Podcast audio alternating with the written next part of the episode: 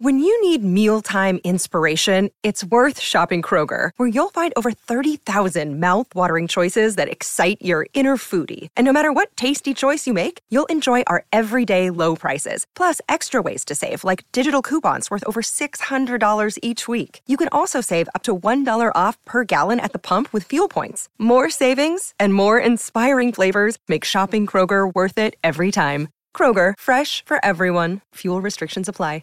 Hello, everybody. This is Marshall Poe. I'm the editor of the New Books Network. NBN listeners like to read books and buy them. So we thought we'd tell you that right now, our friends at Princeton University Press are having a remarkable site wide sale. You can get 50% off books, including ebooks and audiobooks, with the code 50, F I F T Y, at checkout until May 31. You can save some real money on Princeton University Press books. I encourage you to go there and check it out. Welcome to the New Books Network. Hello, everybody, and welcome back to the New Books in Literary Studies channel on the New Books Network.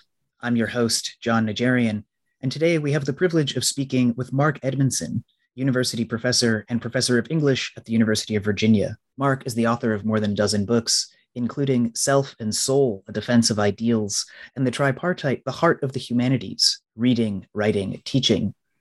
Today, we'll be talking about his recent book, Song of Ourselves Walt Whitman and the Fight for Democracy, published by Harvard University Press in 2021. Mark, welcome to the show, and thanks so much for joining us. Thank you. Always a pleasure to talk about Walt. I wanted to begin by asking what about our present moment made Walt Whitman a compelling place to turn? Uh, you say in the preface, democracy must also be spiritual. I'm curious what you mean by spiritual aspect of democracy and also why you wanted to write about Walt Whitman right now. Mm-hmm. Well, maybe I should start by talking a little bit about who Walt Whitman was, get, get your readers connected to that. Um, and then we can answer that somewhat more advanced question. I think it's a great question. Um, Walt Whitman was, as it were, uh, before he published 1855 Leaves of Grass, he was nobody right? He hadn't been to Harvard or Yale. He had no education beyond uh, grammar school till the time, about the time he was nine. Um, and until he was 33, when he wrote and published um, uh, the first edition of Leaves of Grass, he had many and various jobs. You know, he was a typesetter, he was a laborer, um, he was an editor sometimes, he wrote for newspapers. And uh, when he was getting ready to write, um, the first edition of Leaves of Grass and most saliently Song of Myself. He was uh, framing three room houses in uh, Brooklyn, New York. And at lunch, he would sit down and um, read for his hour, allotted hour or so. And the book that we know he was reading in the summer of 54 was um, the book of uh, Ralph Waldo Emerson's essays. And he read, of course, which you know about very well, this fascinating essay on the poet, where Emerson effectively says, we don't have an American poetry yet. You know, um, we haven't taken in the great expense of our nation. We haven't taken in the varied, multiple kinds of people who live here. There's so much that has been, as he says, so much is unsung right? And this Emerson knew what he was talking about because he was a poet and a pretty darn good one, but he kept reverting to classical themes and he never could quite write the poetry of the democracy, right?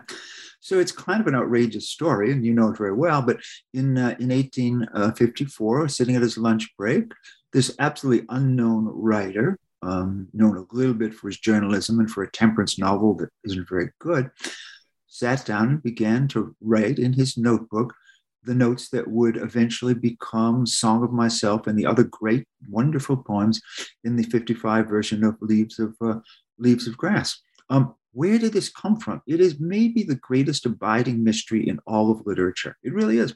Because, you know, people say, like, how did Shakespeare write his works? That's a deep, abiding question, though I don't think talking about the Earl of Oxford or Bacon or anything takes us any closer to it. It's a wonderful question. Like, where did that come from? Uh, but Whitman had absolutely no indication that he would write the uh, the poem of our moment. His background was really strange. He came from a working class family. His father was um, a, uh, a Quaker and an intemperate alcoholic, as far as we know, who may have beaten Walt and his brothers and sisters. Some of the brothers and sisters had deep trouble His brother Eddie was mentally handicapped, and if you let him alone, he would just eat every single scrap on the table until he passed out. Um, Walt took good care of him when he lived with him, and eventually Eddie came to live with Walt in uh, in Camden. He had some brothers who were pretty uh, pretty pulled together. Um, George Washington and Andrew Jackson, patriotic names, uh, but the rest of the family was out there. Um, his mother Louisa, whom he wrote those beautiful Civil War letters to, was um, very stalwart, very tough, and very loving to Walt. They exchanged beautiful letters, and she kept house well into her 70s and held the family together. I mean, if you compare his background to that of Emerson, who came from learned people, ministers, educated at Harvard, you know, always looked to to produce something marvelous. The fact that Walt could and Emerson, magnificent as the essays are, in a certain sense couldn't, is one of the abiding miracles of literary history, it seems to me. So I'll stop there by way of an introduction. There's so much more to say about him, but uh, I think you know talking about basics is good. No, it's a great point. And my my next question was actually about uh, Emerson and and and Walt and what maybe about uh, Walt's background allowed him to to answer Emerson's call. But maybe that's where we actually should have should have started. Well, no, that's that's fine. I mean, Emerson was American literature at that point. Everybody in 1855, though he was past his best work, most of which was published in the 30s and 40s, um, he was like he was a demigod, and um, the idea that Walt Whitman, no university education, no pedigree, no distinction to speak of, saw, heard a call from Emerson, and knew that Emerson couldn't do what it was he was asking us to do or asking someone to do in the poet, and said, Yeah, I'll take that. That'll be okay. I can try that. And then he did it. He wrote the poem of American uh, democracy. And then the great part of the story, which everybody should know about, I know you do as a student of, uh, of Whitman and Emerson, when uh, Whitman finished uh, The Leaves of Grass and published it privately, it wasn't sold in bookstores. You could buy it in phrenology shops. Um, and I think it was sold door to door, maybe by Walt. I don't think we're sure. Um, he sent a copy off to Emerson, and Emerson, who received just about every significant book written by anyone because they all wanted the master's endorsement, took it in and read it apparently from cover to cover, and he was stunned. Now he might have been stunned into jealousy because this is this nobody had done what he so much wanted to do. Come on, Emerson wanted to be a poet more than anything. But rather than that, of course, he wrote him that beautiful letter I greet you at the beginning of a great career. I find it the best piece of wit and wisdom that America has yet produced. So unselfish, so warm, so generous. They had their tiffs along the way, but um, Emerson always held Walt in high esteem and defended him against as many detractors. And Walt was always ready to listen to Emerson, though not always to follow his uh, his advice. But that first that first firework from Emerson is maybe one of the best, most generous things in American literature, and it just pays to remember it from time to time. It is such an amazing moment in literary history, isn't it? Yeah, it's crazy. Why did you want to write this book, Song of Ourselves, Walt Whitman and the Fight for Democracy, today in the early 21st century? Well, um, you know, a couple of reasons. Um, I've been a reader of Walt's for 50 years and um, taught him many times, as you have. And I found his work both enlivening and mysterious. I would read it aloud to students or read it somewhat aloud to myself. And I would end up saying, This is magnificent poetry. This is really wonderful. But what really exactly does it mean? you know, because although it appears to be available, partly because of the wonderful music, it isn't always. So I wanted to figure out what I could about what was actually going on and what's surely his greatest poem, uh, Song of Myself. Um, the other reason is that it seemed to me that democracy was entering into a period of instability. Um, it was most overt with the election of Trump, who, it seemed to me, embodied certain people's hopes, his own included, for one man rule. Um, and one man rule is the end of democracy. And one of the things that it's important to remember is that in the past, democracy lived in Athens for about 50 or 60 years. And maybe the Vikings had some version of democracy, but I don't think I would like to have been one of those Viking Democrats very much, kind of dangerous a vocation. And it basically disappeared from the earth. And then it was reinvented or restarted by what we call the founding fathers in America, beginning in about 1775 and, and 6. And um, it, uh, after, you know, real trials and tribulations, uh, by the time the Civil War took place in uh, 1861, as far as I can see, there was only one real functioning anti and non aristocratic democracy in the world, and it was the United States of America, and it was in bad peril in 1861, right? Um, so I felt that Whitman had wonderful things to say about democracy and democracy's future, and also implicitly about the lure of one man rule and aristocracy that we needed to hear right here and now. Um, among those things, one of the things I thought most important was Whitman's utter insistence on the spiritual dimension of democracy. He felt that the Constitution was wonderful, the Declaration of Independence was wonderful.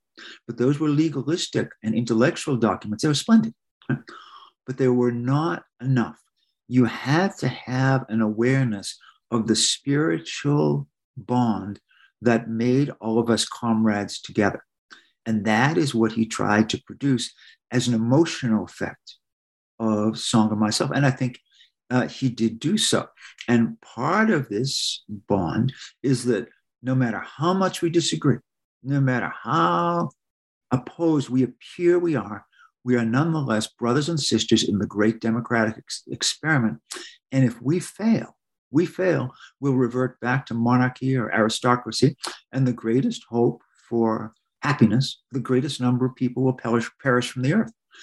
I don't think we're on the verge of that now, but it's not an impossible thought anyway because on a couple of levels. Um, there's a tremendous amount of anger out there, tremendous amount of uh, scapegoating and stereotyping the opposition. And then we have seen somebody who embodied many of the qualities of uh, a one man ruler, the autocrat. And uh, we have seen how amazingly popular that was to a number of our American, uh, fellow Americans. 71 million people voted to reinstall the 45th president of the United States. Now, not all of them were voting for autocracy. You know, not all of them were voting for dictatorship. I have friends who voted for Trump, and they just say, you know, I don't like him personally. In fact, he's an abhorrent man. But I disagree. I agree with his policies much more than I do the policies of the other side. That's that's fine. That's though I think it's extremely ill-advised.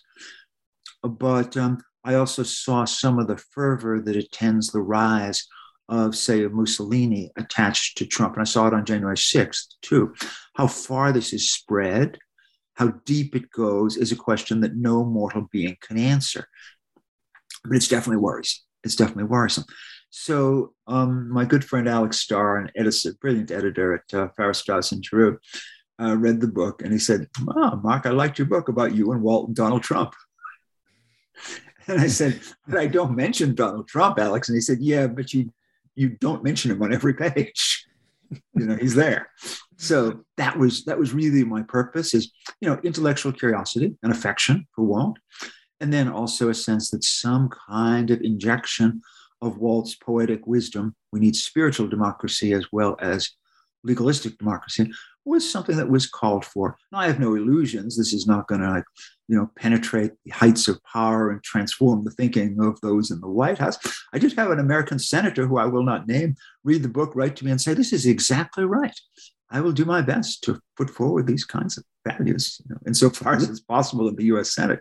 So things do happen out there, um, and also I felt that there's a lot of criticism of Walt out there, and uh, I felt that we might be throwing out you know, baby with bathwater, just to keep the cliches moving.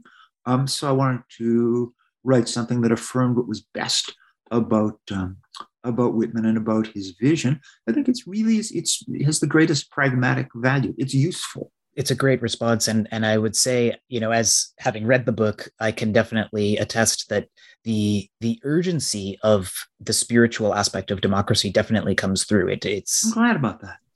Yeah, I really am. Um, I didn't I, I, didn't want it to be a book that would you know, as soon as this historical period passed, people would say, well, that's a period piece. My mentor, Harold Bloom, used to dismiss anything he didn't like by saying that's a period piece. uh, he would never would quote the best line, I think, about uh, very vital literature because it's by Ezra Pound, whom he detested, but it's, it's news that stays news. You know, Walter's news that stays news. And, uh, but you sometimes have to point in that direction and say, remember, you know, one more um, uh, high authority quote, Dr. Johnson, we need to be reminded more than we need to be informed. And we need to be reminded of the existence really about two great poets, um, Whitman and Emily Dickinson. Though Dickinson is somebody that, though I know and respect her work, I don't have as deep a feeling for or as deep a knowledge about as I believe I have about Walt. You write that Song of Myself genuinely begins not with words, but with an image. Can you describe the image briefly and, and also just tell us what was so important about that image at the start of yeah. of Grass? Yeah, the image is a, um, I think the most accurate way to put it is a daguerreotype based upon a photograph. Something, no, it's, no, it's an etching based upon a daguerreotype, something like that. I, I mess these practical things up all the time. Oh, but what it is, most importantly, is a black and white image of Walt as a young man in his 30s had a slant, looking very insouciant, looking very independent, um, looking quite self reliant, looking like somebody who has an American pride, you know, the pride of the American working man. Nobody's going to tell him what to do. But if you ask him politely for anything, he'll be happy to lend a hand. You know, somebody needs to unload the barge, somebody needs to get the wagon unstuck. That guy will jump forward and do it. Um, he looks very sure of himself, and it's not an unerotic photo. Walt, Walt was trying to galvanize certain kinds of response uh, to him, and that was not, I think, far from his intention. Um, I interpret it, and the interpretation, I suppose, is contestable, as all interpretations are, as a view of who Walt was and is at the beginning of the poem. That is, he's a self. Do you know what I mean? He is appetitive, desiring, strong, has a strong biological essence, has a great deal of vitality. You know, he's an American, he's one of the roughs, he's independent. But what he doesn't have, at least I think at the beginning of the poem, is access to his soul. That was a big aspect of his writing in the 1854 notebooks. And he would talk about how he had these intimations of this part of himself that clearly he had no real prior contact with. And he called that part the soul. And he kept trying to figure out what is the soul. And eventually, in prose, and I think this is, you know, Walt isn't always accurate about his poetry and his prose, and his, pro, his poetry is much preferable to his prose. He said that the soul is full of compassion it's full of compassion. It loves the people who are around it. It loves the animals and the earth. Very important to Walt. The, his connection with the animals and his connection with the with the earth in general. Eh, but also, it has pride that is equivalent to its compassion, so that it will never kneel, never be subordinated, never be overwhelmed by any authority. And there he's thinking about particularly not only the rich, aristocracy, kings, and also I think as a kind of correlate that the soul will never allow somebody else to be dominated or humiliated if it can help it, right? So it's compassionate and feeling, but when it sees somebody up on top, leaning on somebody lower down, the soul goes into some kind of action. Now, what kind of action is kind of interesting? But um, Walt tells a heroic story partway through the poem about the massacre of some Texas Rangers, you know, that, that passage. And I puzzled over that for a long time. What's it doing here? They're massacred by Mexican troops. Um, and uh, it was a horrible scene, right? And then there's this crucial line where Walt says, Not one of them obeyed the command to kneel. You know, that's what an American in Walt's view is if he is in contact or she is in contact with the soul. Somebody who does not kneel right? Because that's what you do to popes and priests and ministers. That's what you do to kings and aristocrats. We don't kneel. And the corollary, we don't allow others to kneel. other. We do not compel others to kneel before us either. Now, that's an interesting principle for all kinds of domestic and foreign policy, and we have not always come through on it. But it's pretty as a metaphorical condensation, compression of a way of life. It's not so bad, you know, no kneeling. Well, that has important religious connotations as well as it has some political connotations. And I wanted to like sort of work those out uh, throughout the poem. The second half of the poem, which is very little commented on um, by readers, um, is all about religion and uh, Walt's engagement with it. Um, and uh, he really understood that you don't kneel to kings, but that was pretty easy to figure out. Like, what should your rela- your relationship to religion be? And he spends a lot of time pondering that question. It's, it's quite fascinating. Yeah, I was going to ask about some of those lines. I'm glad you went there. Um, I believe in you, my soul. The other I am must not abase itself to you, and you must not be abased to the other. Um, so I'm, yeah. I'm glad you you went to those discussions of the soul and the self. Good, good, good. Yeah, well, you're you're there ahead of me. Um, abase is a crucial word in Walt, and you're good to bring it forward. It seems to me, because it is suggestive of exactly what we as democratic Americans do not want to do, right? We don't want to kneel. And a hero isn't somebody necessarily who fights for his country and wins or fights for his country and gloriously loses. A hero, in many ways, is someone who does not kneel and does not compel others to uh, others to kneel.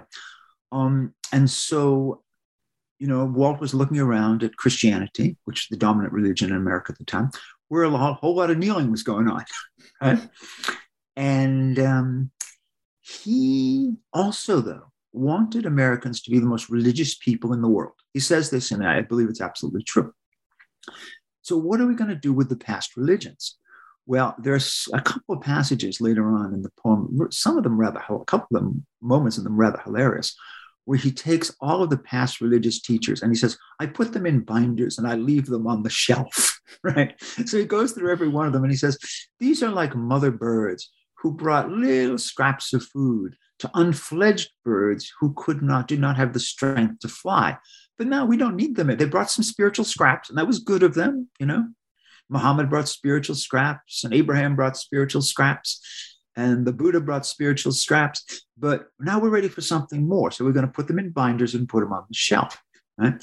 And then he does this other hilarious riff where he is he is a member of every religion, starting with you know very primitive dancing in front of the cave, right up to kneeling in the pews, um, repudiating your sins, and he makes con- sort of generous fun of them all. You know, the real crux of Walt on religion is Jesus and his feelings about Jesus, right? Um, so he starts out in his treatment of Jesus. It's about three quarters of the way through the poem because he had to get a lot of work done before he could deal with Jesus. And, and of course, there's the very famous um, uh, scene where he becomes Jesus being crucified on the cross. Right? He says, How could I forget that that happened to me? And then he tells, tells the story of how he was crucified as Jesus. Right? Um, and then Jesus goes into the tomb, and as in the gospel accounts, he's resurrected and he walks out. But he doesn't walk out um, to the applause of his disciples, uh, to the um, uh, joy of Mary and Mary Magdalene, or whoever his um, associates were at the moment. Rather, he walks out and he leads a huge procession of people. All the people of the world are behind him, sharing in the democratic uh, vision, right? And sometimes he's at the head of the procession, but mostly he drops back and just becomes one of the rest because Jesus preached equality, Jesus preached kindness. Jesus was, in a certain sense, from Walt's point of view, the first Democrat. But there's a certain level of revision going on there in that Jesus is de divinized. There's no talk about God the Father. There's no talk about heaven. There's no talk about hell. But there is talk about the benevolent Jesus. He calls him um, the uh, he, he, calls it an unending, an average unending procession. Isn't that a great name for democracy? An average unending procession. It's just too good, and it's so casual and low key. You don't see, as is often the case with Walt, but what he's doing is rather outrageous. You know, he's if you look at a religion, Christian religion, you can say that um, in the um, uh, in the um, Hebrew Bible, you're intended to love God. Magnificent. Then along comes Jesus and says, love God with your whole heart, your whole soul, and your whole mind, and love your neighbor as yourself. Well, then along comes the prophet named Walt Whitman, you know, born on Long Island, an American, though we have had American religious geniuses. Mr. Smith of upstate New York was surely one of them. Um, and Walt says implicitly, because Walt does not polemicize all that much, implicitly, you know, I think we can do without that love God with your whole heart, soul, and mind business. Just love your neighbor as yourself. But Walt is no atheist. He acknowledges God. He says that he believes in God, he loves God. It's just that he doesn't want to know any more about God than he knows this present day, and that there's nothing more magnificent than your own self and the selves implicitly of your fellow Americans. So spend your time drawing on them, and if you occasionally need to think about God and His wonders of, and the wonders of His creation, that's that's fine. But that shouldn't be the center of your spiritual life. Your spiritual life is about the love of comrades, right? So what you're getting is a religion, a spiritual religion of democracy, which is rather amazing. And it's a little hard to detect. I mean, so it took me 50 years to detect it. Um, because Walt is by and large non-polemical. He doesn't holler at anybody.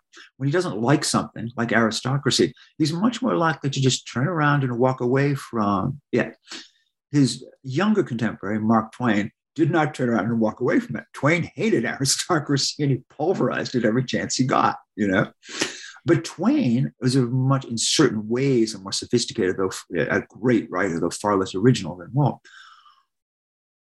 Twain thought that eventually we were going to lose. Eventually we were going to give in to aristocracy and he pokes fantastic fun at it in um, Huckleberry Finn, and he goes after it in Connecticut, Yankee and King Arthur's Court, and in The Prince and the Pauper, and even in Joan of Arc, a novel that you know, how many people are alive who've read Joan of Arc? Well, me, because my son was very interested in Joan of Arc when he was 10 years old, and we read the whole darn thing.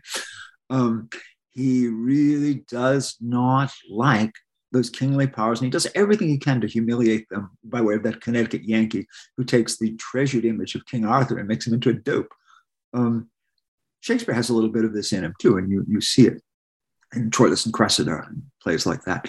But uh, but and uh, but Twain has it very strong, and he's very polemical.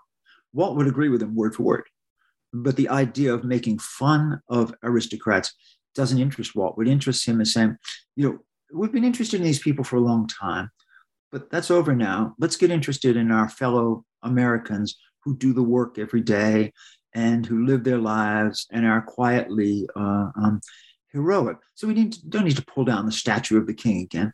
We just need to understand that there's lots of meaning and lots of drama and lots of potential literature in the um, in the lives of the people who surround us. There's there's sort of a running joke throughout the book about Walt Whitman's complicated relationship with the sun. Uh, you yeah. you write that you write that Whitman sometimes this is this is a quote from the book finds the sun to be a distressing even inimical force what was it about the sun that whitman found distressing or inimical yeah it's a great question and it, it ties into this stuff about aristocracy and kinship you know and I make a big deal really out of a, a, very pretty brief passage and one line in particular dazzling and tremendous, how quickly the sunrise would kill me if I did not now and always send sunrise out of myself. I think that that's a near enough paraphrase. And what he is getting at there, it seems to me, and the, the, the, important note is that very rarely will he say anything negative about anyone or anything. So when he does, prick up your ears. Yeah prick up your ears. There's a point when he's talking about how he would like to go live with the animals and how wonderful they are. But then he also says they don't sit around and whine about their condition, i.e., the way most of many of my contemporaries do. They aren't engaged in making money all the time, i.e., as many of my contemporaries do. He won't do it very much. And when he does, he wants to smuggle it in, but you, you keep your ears open. So to me, the sun is as it is in, you know, literature and mythology from you know, probably prior to the Bible to the present, a sign of unified power. You know, it's a sign of kingship, authority, um, might. Um, and it's exactly what we Americans don't want to be worshiping. We appreciate its existence, but we don't want to become sun worshippers. If you're a sun worshiper, you're on your way to becoming a king worshiper. What do we oppose to the sun? Well, in the in the poem, the image that opposes the image of the sun is the image of the grass right? And what are we in a democracy? We're all leaves of grass. That's all. You know, every one of us is a leaf of grass, and we are more alike than different. But if you put your nose down on the lawn and look at the leaves of grass, you'll see that they are actually rather different one from another, the way snowflakes are. And there's room for difference, but basically, we are leaves of grass and we're all pretty much equal and we're all pretty much suffer or flourish together. And uh, we all live in nature. We arise from nature. And when we perish, we go back to nature. And that's not the worst thing in the world, right? So rather than being a creature of the sun, Walt suggests you become a creature of the grass. Now, a lot of people don't like that. And when I talk about it with students, um, they, uh, I said, You want to be a blade of grass? And at first, it sounds really cool. And then I said, yeah, but you know, one blade of grass isn't really that much greater than any other. So if you're feeling pretty ambitious, you might not want to be able to blade the grass. And someone say, yeah, I'm not sure I like that very much. And then I'll say, you know, and it's a very naturalistic image. You know, grass doesn't die and go to heaven. Um, grass just dies and becomes fertilizer. And someone will say, yeah, well, I kind of, I do believe in, you know, uh, an afterlife. And if this entails no commitment to an afterlife, and Walt's not interested in the afterlife, um, then I don't think I like it either. And so it's a rich image, but I like it because often in reading Whitman, uh, people, once they get the hang of it, once they get into it, they think they love everything that's in there. But it's a very radically egalitarian poem, and not everybody loves it, and not everybody should. I have my own reservations about it for sure. Um, but uh, I love it, and I want the message in all of its glory to be out there in the world. I love the line very early in the poem about the grass as the uncut hair of graves. Yeah. Uh, which is another one of those complicated images when if you ask students, do you want to be the uncut hair of, of a grave? Uh, yes, it is very complicated. Um, you know, a lot of the poem is um, oh, a, a significant amount is dealing with death and trying to allay our fears of death, right? Because part of the American religion is that it's here, it's now, it's democracy, it's the love of comrades, and it's not later on. So sometimes Walt will say, you know, kind of beautifully eloquent, but not exactly persuasive things about death. You know, so he says, to die is different from anyone, from what anyone supposes, and luckier. Walt, how do you know? you know? But he's so eloquent, you know, and he's so charming. This more should be made of the charm of Walt Whitman you know, I find my, I, used to find myself nodding my head, but then when I started to look at it with a little bit more of that laser eye that you bring when you're going to write about a poem, I think there are, there are things in here that are a little bit hard to gulp down in one swallow. I love them as I do. I've been thinking as we've been talking a little bit about Leaves of Grass and Song of Myself as an American epic um, and this is something that you you mentioned at one point in the book. You you compare it briefly to um, ancient epics or or older yeah. epics like the Iliad or like Paradise Lost. Um, how do you think um, Song of Myself or Leaves of Grass differs from from those other epics, and and what yeah. was Whitman trying to do with with his poem? Well, um, it's, it's a great question. Um, you know, pretty much any epic that you read centers on one individual who transforms and often saves an entire culture. That's particularly true, say, of the Aeneid, um, somewhat true of, um, of the Iliad. Um, but it's that the central individual, and this is what Milton takes up in Paradise Lost, to one greater man redeem us, restore us, and uh, redeem us and restore the blissful. And that, that one greater man is, is the son. Um, so Walt is that heroic individual who's going to embody the best of uh, what it is to be a democratic person. But immediately, immediately, a difficulty arises, right? Because this is not about this commitment to democracy. is not about heroism. It's not about the extraordinary man or the extraordinary women. Woman. It's about uh, all of us being equal. So Walt has this really complicated task. He's got to exalt himself, as he does, but he also says, You too are as wonderful as I, if not more so. You know, just, you know, he says a mouse is miracle enough to stagger sextillions of infidels. And he spends time reflecting on what a miracle it is that his thumb closes down on the rest of his hand. I completely agree with him. It is miraculous. The mouse and the thumb are both remarkable. Um, and so he both exalts himself as the representative individual, and he also tries to bring us along. You don't know, you know, effectively says, You don't know how wonderful you are, but I know, and I'm going to tell you. And sometimes I'm going to tell you through the description of me myself. But for the most part, you can just infer your own uh, your own wonder. But I think, John, that he spent a lot of time trying to figure out exactly who he was. And you see it at the end of the poem. He tries to end the poem a few times, and it's always unsteady.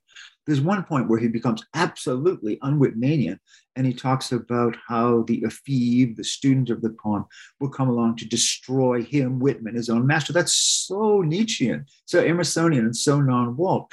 And when I read that, and the, the one interesting thing about um, oh Whitman, um, he seems like he's all over the place to, pe- to first time and second time readers, but he is amazingly self-consistent in my judgment especially in this first volume. He knows what he values, he knows what he doesn't value, he knows what he celebrates, he knows what he doesn't denigrate, but he turns away from.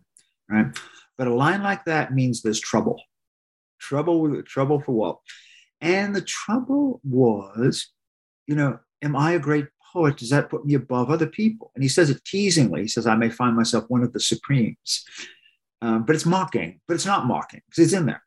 Um, and I think, and we can talk about this at any point that you want to, I think that he doesn't solve the problem of who he is and what his relationship to the reader is in the poem.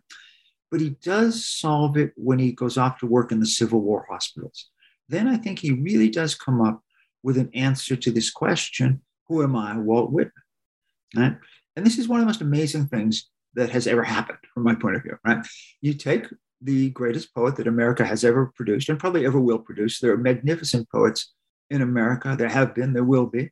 Just about all of them owe themselves either to Walt Whitman or Emily Dickinson. But there'll never be another one like him. Right? Never. Because he realized, with the help of Emerson, that there was this completely untilled field called democracy. And if you wrote the poems of democracy, all the literature that had come before would be irrelevant. One of the things I do, I teach Whitman with Milton's Paradise Lost. And I say, you know, Paradise Lost is the most elusive great poem in history. Right? Every line evokes Greek mythology, Roman mythology, church history, various kinds of contentions within the church. Walt is the least elusive poet who ever lived. I can find maybe two or three allusions in all of Song of Myself. Maybe, maybe. Um, so, you know, the question is who was he exactly, right? Who was he? And he didn't know. But then when the Civil War came, right, he went off once to find his brother George, who had apparently been wounded. George, uh, rather unwhitmanian in the familial sense, in that he was an excellent soldier, very pulled together, very successful, prosperous, loved by all. Walt was loved by all too. People really liked him. Uh, they, they stood in some kind of awe of him, but they liked him tremendously. And um, he found George and he saw that there was a hospital tent nearby, right? And uh, he saw a pile of arms and legs out there. And anybody who hadn't the depth of Walt's vision or feeling would have been so appalled that I think they would have wept and gone home. Walt stepped into the hospital and tried to help out as well as he could. Now, Clara Barton was working in the same field. Um, it was Fredericksburg, possible. And uh, she was a nurse. She knew what she was doing. And Walt admitted, I'm not a nurse and never will be. But he helped out as much as he could. That probably meant carting some, you know, the, the solution to just about every shot and uh, wound in the limb in the Civil War was cut it off. Um, and so after that, after he made sure that George was okay, um, George just couldn't, he could not figure out how he'd gotten such a brother, you know? George said, you know, we, we read Walt's poems. He's talking about the family. And uh, we read Henry Wadsworth Longfellow, like distant ancestor. He said we couldn't make any, we couldn't make anything out of Longfellow. We couldn't make anything out of Walt. They're just the same to us. We didn't know what the heck they were going on about. But he loved Walt a lot. So Walt goes off to Washington. He gets a job as a clerk, and he comes to the hospitals every single day, right? every day. And he brings little treats, candy, apples, sugar. He brings writing paper and writing pencils. He sits down with the men who are badly wounded, can't write, and he writes letters home for them as they dictate to him. Um, he helps them with their spelling, such as it was at the time. He kind of spelled it the way he wanted to. Um, and uh, he holds their hands when they're very, very sick. You know, a lot of them, all, just about all of them, had diarrhea. Many had dysentery. They had no idea what infection was and how you cured it. Um, and uh, he was just, he was present. They called him the old man, old woolly neck. And he spent a lot of time just comforting these young men who were horribly wounded. Some of them did recover and they went home, but they went back to their regiments. Um, but on a given day, you could walk into one of the hospital tents in um, Washington, D.C., right? Crowded with wounded men. And you would see at the back of the room 10 or 12 guys who could stand up uh, having a game of 20 questions, one of Walt's favorite games, along with the greatest poet that America had. Right? Can you imagine any other poet, no matter how large or small, spending two years of life in those horrible hospitals? One of the happiest days of his life, he told his mother. He writes letters to his son, back home to his mother that are very candid, very moving. He says, I am. Um, I, I, gave the boys a great treat today. There was a, a tent full of, I think, Illinois, Indiana boys uh, farm boys mostly, and he came in with two five gallon vats of ice cream. And they had never seen ice cream, they had heard about it, but they loved it, right? I mean, this is our greatest poet. And this is what he did for a couple of years. And so then you ask the question who was he? Well, he showed us that he was a democratic individual, one of the mass, an everyday person. You know, what concerns the other citizens concerns him. And he showed himself too, I think because anybody could go to those hospitals for a day to try coming back the second day or the third or the fifth. And the amazing thing he did after the war was over, he stayed because there are a lot of boys who were still hurt, a lot of young men who just couldn't go home. He stayed on um, until they were pretty close to getting cleaned out of there. And then, then he went off and, and rejoined his life and continued to uh, continue to write his poems. Um, not great poems after the Civil War, you know, he finished up with When Lilacs Last in the Dooryard Bloom, which is a spectacular poem. Um, but he wrote and wrote and wrote, and every line, every poem that he wrote after that has at least one interesting line in it or two. But he never recaptured the magic that he had in 54 and 55, and occasionally on the way up to 1865. Um, he just kind of, it's almost as though he looked back and said, What happened to me? You know, what happened that I had this vision? And he almost tries to explain his poetry um, explain his vision in the later uh, poems. And he has these amazing impulses, like he wants to write a poem that is international, global in its scope, called Passage to India. And he says, Passage to India! Exclamation point. Then he can't think of a darn thing interesting to say. And he just kind of goes on and on. Passage to India. But he's trying, you know, he's trying to expand his circumference. And this is still the spirit of uh, spirit of Walt. He eventually ends up uh, in Camden, old, and his health was brilliant. As he had as Emerson said of him, he had buffalo strength, you know, but they eventually, that time in the Civil War hospitals, broke his health. Um, and he had strokes. He had more strokes. He ended up in Camden, uh, living in a pretty ratty uh, uh, house. Oscar Wilde came and visited him twice, and Wilde was just shocked at the squalor that Whitman was living in.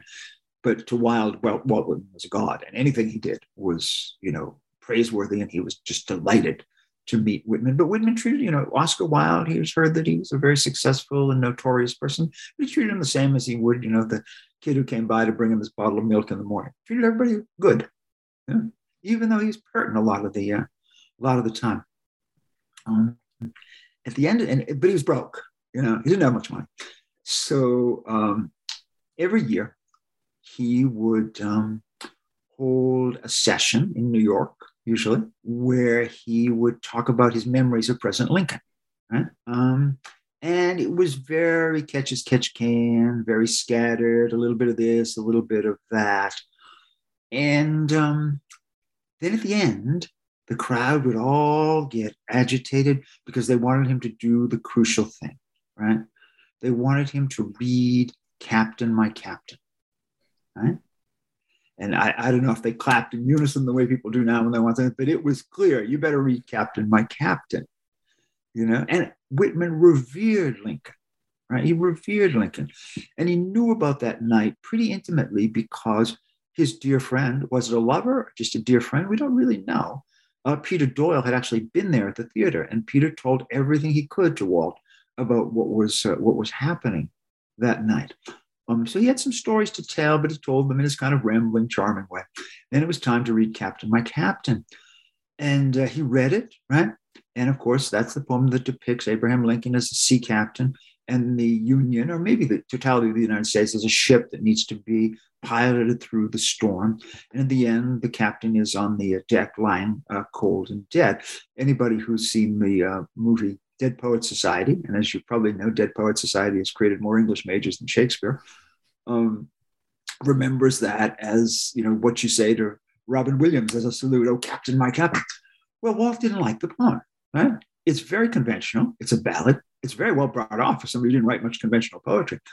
But also, it's about the worship of one individual. It's the worship of a son, you know? Um, and so there's stories, however true they are, of Walt coming out after the um, presentation was over, standing in the street near tears, saying, I always wanted my poetry to be read by the people, and they do not understand. Um, we're probably getting close to the end of your hour. Is there anything you want us to talk about before we uh, check out?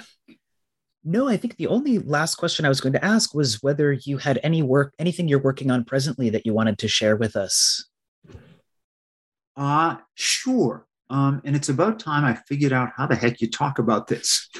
I have a book coming out from Yale University Press in early 2023 called The Unwelcome Guest The Super Ego in the Age of the Internet. And one way to think about that book is that it tries to bring forward, understand, and humorously dispatch the forces that stand in the way of Whitmanian multiple mutual embrace. So, the superego is a concept out of Freud, and uh, it's called the Über-Ich in Freud. And Freud suggests that there are spirits, which he wouldn't, term he wouldn't like, but let's use it, uh, divided in three parts the ego, the id, and the superego. And the id is the seat of the drives, and the ego is the seat of ratiocination, reasonableness, thought. And but the superego is another element of the self, and that element tends to be judgmental to the point of relative insanity, and often cruel and sadistic. Um, I mean, you know, we we speak of many people who carry around an enormous weight of guilt right? And we ourselves may sometimes be victims of this particular malady. And um, Freud says that the superego can get sick. It can become just so absolutely wild and self denigratory in its judgments that it freezes us and makes us utterly miserable. The argument of the book is that cultures too can sometimes become sick with the superego. And I think that right now we live in a culture of extensive, extraordinary, internet guided judgment, um, punitive judgment. And I think it's important to understand the terms of that judgment and to come to grips with it and to see what we can do about being freer uh, of it. Um, it has other aspects too. You know, it talks about not just the superego ridden in our culture, but the angry, what we might call id ridden, those who are inflamed by the process of being, in part by being judged and being denigrated by the well educated, well taught. Um, so it plays on that dialectic between um, superego and id. I'm surprised that I'm using Freudian terminology at a time when Freud is, let us say, slightly unpopular, but I just found it the most illuminating vocabulary I had on hand in order to figure out what was going on out in the world. And maybe when this book comes out and I've actually figured out everything that's in it, or pretty much, you and I can get together and talk again. It sounds good. I look forward to it, and I look I do look forward to reading the book. Uh, Mark Edmundson, thank you so much for joining the New Books in Literary Studies channel. I have really enjoyed hearing about your book, Song of Ourselves, Walt Whitman, and the Fight for Democracy. Please take care. Great. Well, thank you, John. It's been a pleasure. Always a pleasure to talk about Whitman, such a good student of